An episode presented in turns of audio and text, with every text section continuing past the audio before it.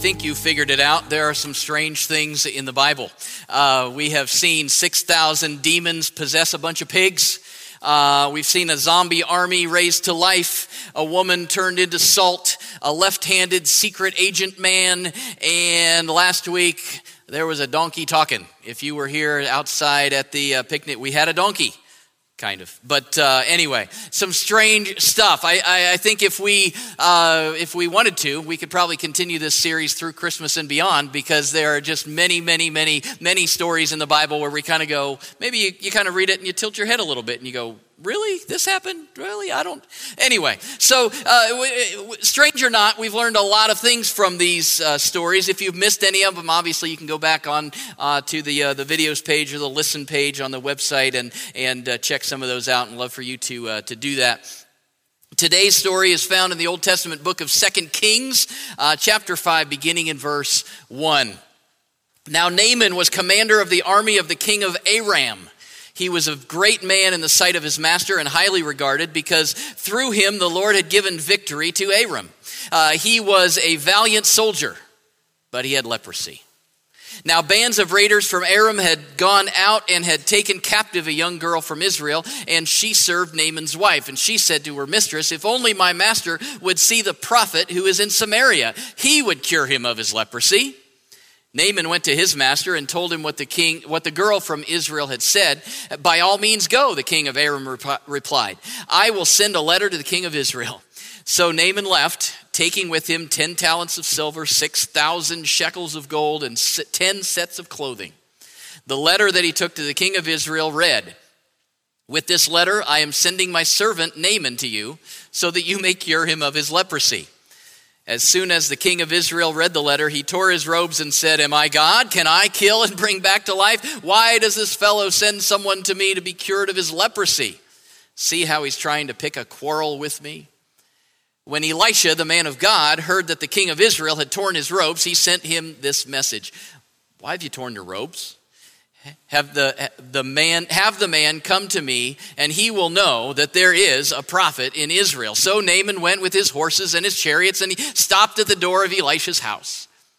Elisha sent a messenger to say to him go wash yourself seven times in the jordan and your flesh will be restored and you will be cleansed.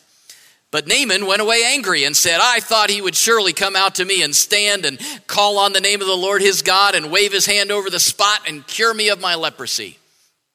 Are not Abana and Pharpar, the rivers of Damascus, better than all the waters of Israel? Couldn't I wash in them and be cleansed? So he turned and went off in a rage.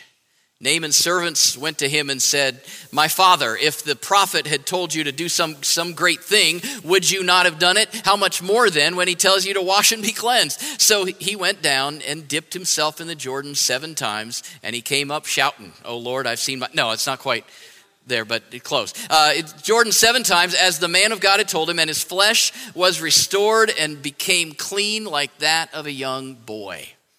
Then Naaman and all his attendants went back to the man of God. He stood before him and said, Now I know that there is no God in all the world except in Israel. So please accept a gift from your servant. The prophet answered, As surely as the Lord lives, whom I serve, I will not accept a thing. And even though Naaman urged him, he refused. If you will not, said Naaman, please let me, your servant, be given as much earth as a pair of mules can carry, for your servant will never again make burnt offerings and sacrifices to any other God but the Lord. We'll stop there. It goes on. The uh, uh, Elisha's prophet Gehazi uh, kind of goes a little sideways toward the end, but we don't need to focus on that today. Uh, Naaman takes some dirt from Israel back to where he is so he can always be kneeling down and worshiping God uh, on the, uh, the, the earth of, of Israel, so to speak. But, but as this story goes, Naaman had two problems. One was leprosy, a flesh eating disease that was contagious and, and kept the infected person away from the healthy population so it wouldn't spread. So he had this flesh eating disease, but his other problem was even worse. It was the soul eating disease of pride, and it almost kept Naaman from experiencing the blessing that God had for him. Might be getting ahead of myself. We'll, we'll kind of catch up to that. Uh, Naaman was a, an enemy of Israel, uh, but he was sick, right? His, his wife's maid was an Israelite girl, and uh, she knew about this great prophet Elisha in her country, and uh, she knew that, uh, she knew and had heard of Elisha. Uh, she knew that Elisha's God could make her master well. There's, there's probably a sermon in here uh, uh, about pointing people to God, uh, about loving them to life. We could, we could uh, talk about that today, just like this servant girl did, right? We, we, we know the, the, the, the people in, their, in our lives, and, and when we come to find out their needs, then uh, we know that God has the answer, and we need to point them to Him, just like this girl did. She spoke up and, uh, and pointed him, pointed Naaman toward. this is actually a pretty good sermon. Maybe we should go go there instead. Uh, maybe maybe another time. But uh, today I, I, I, want us to uh, to know that and know what this girl did because she was bold enough to speak up. Uh, because she did that, Naaman had hope. She she uh, uh, talked to him and told him what the possibility might be. And, and now, instead of uh, a, a, death sentence of, of living uh, separated from his loved ones and his country and uh, letting this flesh eating disease take him out, uh, Naaman now had hope. And so he went to his king and he asked if he could check out this possibility and go to the land of Israel. It's kind of funny in there where, uh, where the kings miscommunicate and the king of Aram asks the king of Israel to heal his commander. The king of Israel freaks out. What are you doing picking a fight with me? I can't do that. And it's, it's obvious here that neither king had any concept of how God might want to work.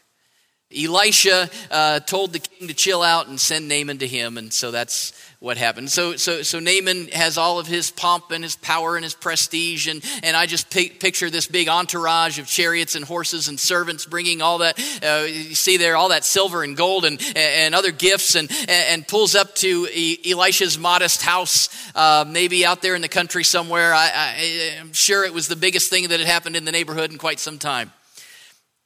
As the dust clears, I just picture the great Naaman and his servants, uh, you know, knocking on the door. And it's almost as though Naaman thought that he was doing Elisha a favor by gracing him with his wonderful presence. And uh, yet, despite the big procession, Elisha doesn't even come out. He's hanging out in the back. He's got some better stuff to do. He sends his servant and just tells him what to do. Eh, not going to make a big show of things. Just go wash in the Jordan. It'll take care of it. it good. It'd be as easy as that. But in telling that uh, to this great commander, Naaman, Naaman's now offended. He wanted to, to be a little bit more of a bigger deal than this, right? He expected a magic show. Uh, he, he had some preconceived ideas of how this was, this was going to go down. I mean, it, again, it's, it's kind of funny. Uh, Naaman actually had in his head how the prophet was going to do it. Uh, I don't know whether he'd seen it on TV somewhere, been watching YouTube late at night and seen uh, healings or, or how that maybe, uh, but, uh, uh, but, but, but he was expecting, it literally says, well, I thought he was going to come out and wave his hand and call on his God and bada bing, bada boom, and there, there it is. And, and, and it would just disappear. And when, when that didn't happen, he gets all offended. I'm, you probably can't relate to that because you've probably never had a preconceived idea of how God should work and then gotten upset when he did something different, right? You, have never, you probably can't. I'm probably the only one there.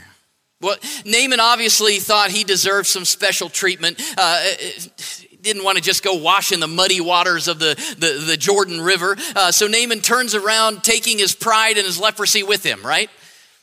But in order to get rid of the leprosy, he was going to have to unload his pride.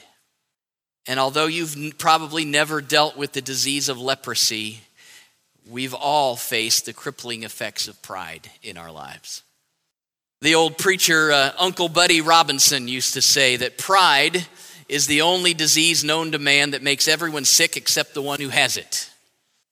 It's, uh, it's really, uh, pride is really the essence of, of sin. It's, it's the root cause of every sin that's committed. William Barclay said, Pride is the, the ground in which all other sins grow. It's been said that, that pride is e- easier to recognize than it is to define. Uh, usually, definitions of pride include things like, I, I don't know, excessive self esteem, right? Uh, uh, too much attention or confidence in, your, in yourself. Uh, maybe uh, you've heard of people getting getting the big head. Maybe that's uh, part of your definition of pride. I, I, that's all included, but I, I think maybe there's more to it than that. I want to drill down on it a little bit here today. Sinful pride ultimately it, it puts ourselves above others and above God. Pride really is a lack of submission to the authority of God. That's where Naaman was, and that's where so many of us can find ourselves as well. What does, what does pride look like in our lives? What does pride say? Uh, how can we, uh, what are some examples of what this looks like? Uh, one thing that pride says, I think, is I'm better than you.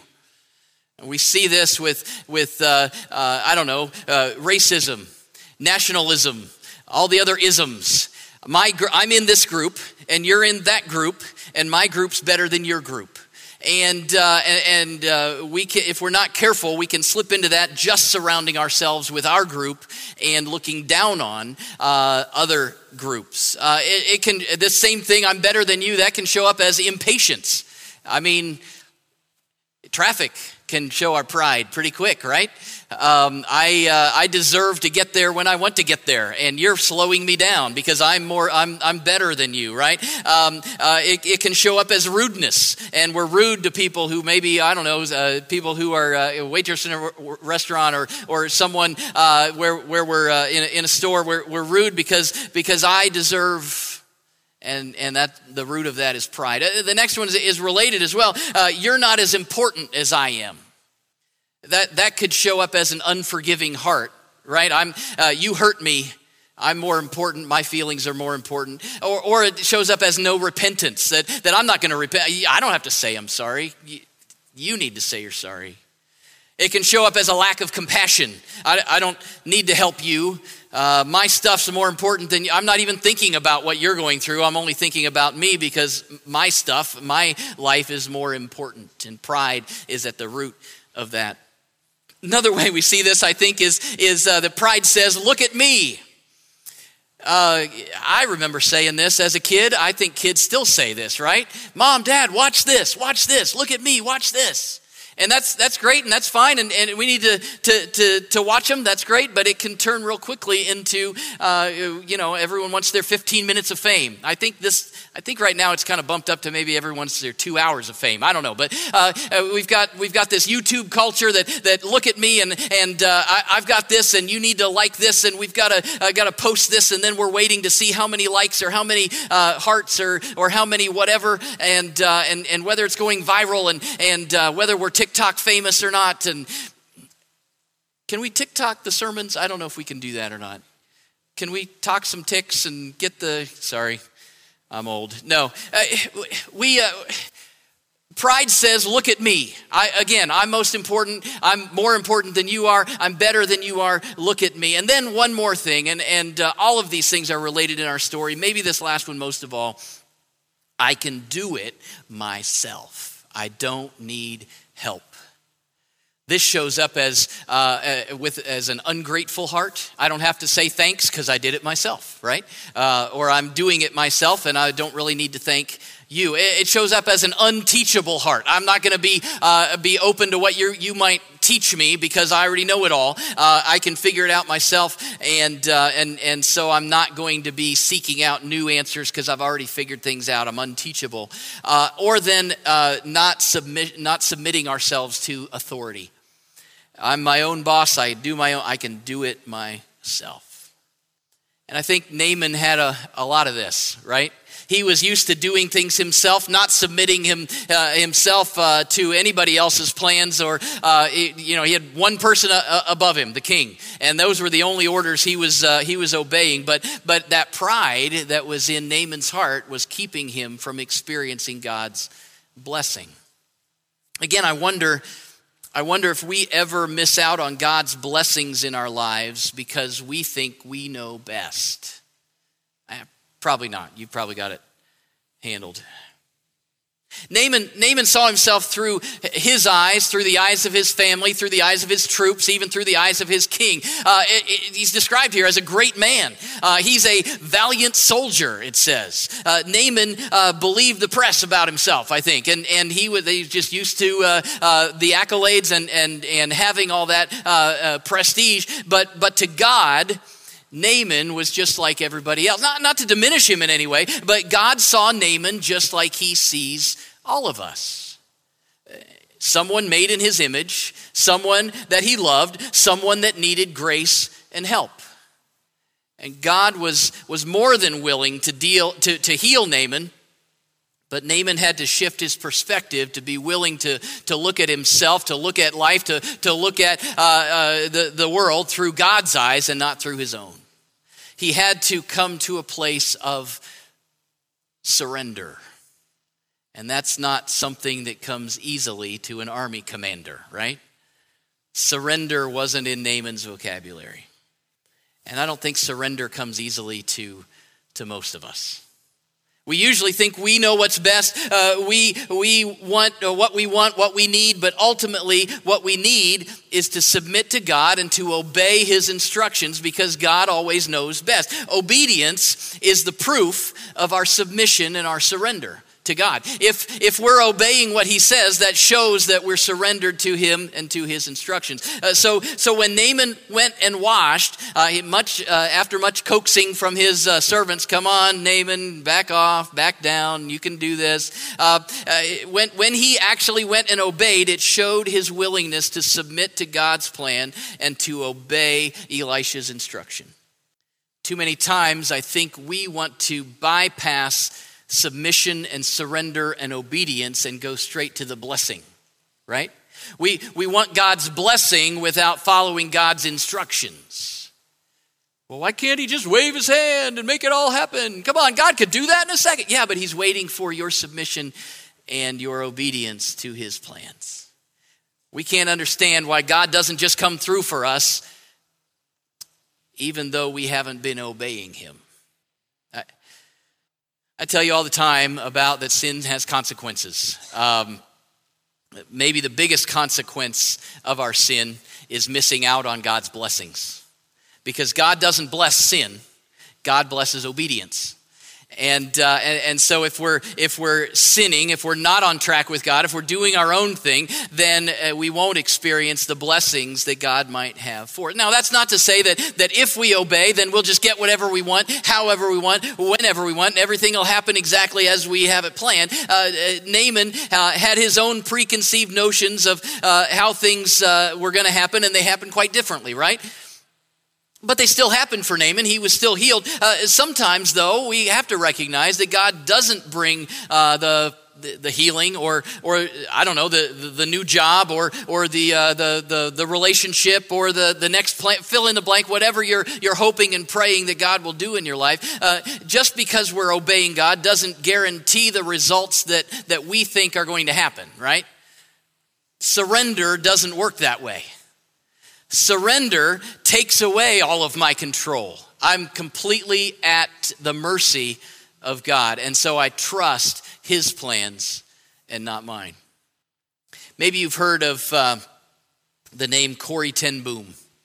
She and her family were, were arrested by the Germans during World War II and sent to uh, the concentration camps for hiding Jews.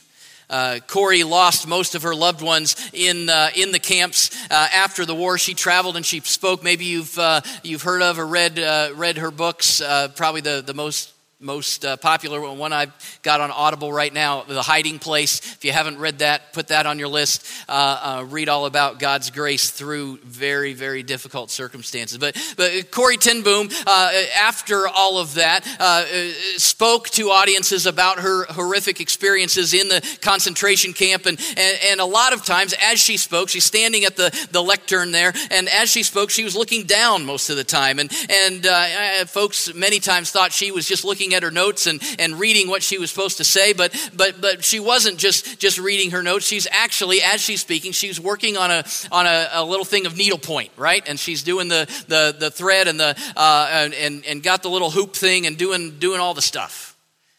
And uh, then at some point, after she shared about the, the, the, doubt and the anger and the pain that she had experienced in the so difficult experiences of her life, Corrie ten Boom would reveal the needlepoint that she'd been working on, but she would hold up the backside and she'd reveal the jumble of colors and hanging threads and the almost, I mean, indiscernible pattern, right? And, and she'd say, This is how we see our lives. And then she would turn it around to reveal the beautiful design that she had made on the other side. And she would conclude by saying, This is how God views our lives. And someday we will have the privilege of viewing it from His point of view. I mean, have you ever just not understood what God is doing? I mean, if we're honest, I, I think we live there a lot of the time. Have you ever laid out a perfectly good plan and all God has to do is just fill it out, right? Uh, God, we've got it figured out. It's going to happen this way. It looks like this is probably the direction we're heading, and we're, this is step one, step two, step. All you need to do is just kind of flow through there. Got it. Thanks. Appreciate your help. Uh, I'll be back when I need some more, right? Life following God is a life of faith. And many times we lay that plan out, and it seems as though God does the exact opposite. Following God in faith means that even when we don't understand, we're still going to trust that He has a plan. We may, we may not ever make sense of it this side of heaven, but we can trust that He is weaving His will in the world and in our lives. Our obedience opens us up for His blessings, for His will to be worked out in our lives and in the world. Isaiah 45 9 says, What sorrow awaits those who argue with their Creator? Does a clay pot argue with its maker? Does the clay dispute with the one who shapes it, saying, Stop, you're doing it wrong? Does the pot exclaim, How clumsy can you be? The clay doesn't have any say in, in what it gets molded into, right? Uh, without the potter, it's just going to be a lump. But under the creative skill and careful pressure of the hands of the potter, it's transformed into something beautiful. And it takes time and effort. And uh, as the, the, the bumps and the irregularities are worn down and the edges are scored away, and sometimes things implode and the whole thing has to start all over again, right? But, but the master potter continues to create as the clay submits to his will. There's an old song that I uh, repeat in my head sometimes quite often because I need to remind myself, uh, probably more than I want to admit. Have thine own way, Lord, have thine own way. Thou art the potter, I am the clay. Mold me and make me after thy will, while I am waiting, yielded and still. Um, the, the yielded and still part, I think, is the hardest part. Well, maybe the waiting too. I've got to ask myself as I look at Naaman and all the stuff and all the craziness of this, this whole thing and uh, the, the, the healing and all the stuff. I, I have to, am I, am I submit, really submitted to the hands of the potter? Am I really submitted to God's will? If he says go wash in the in the Jordan seven times, and that doesn't make a lick of sense to me, am I still going to do it, or do I have a better plan?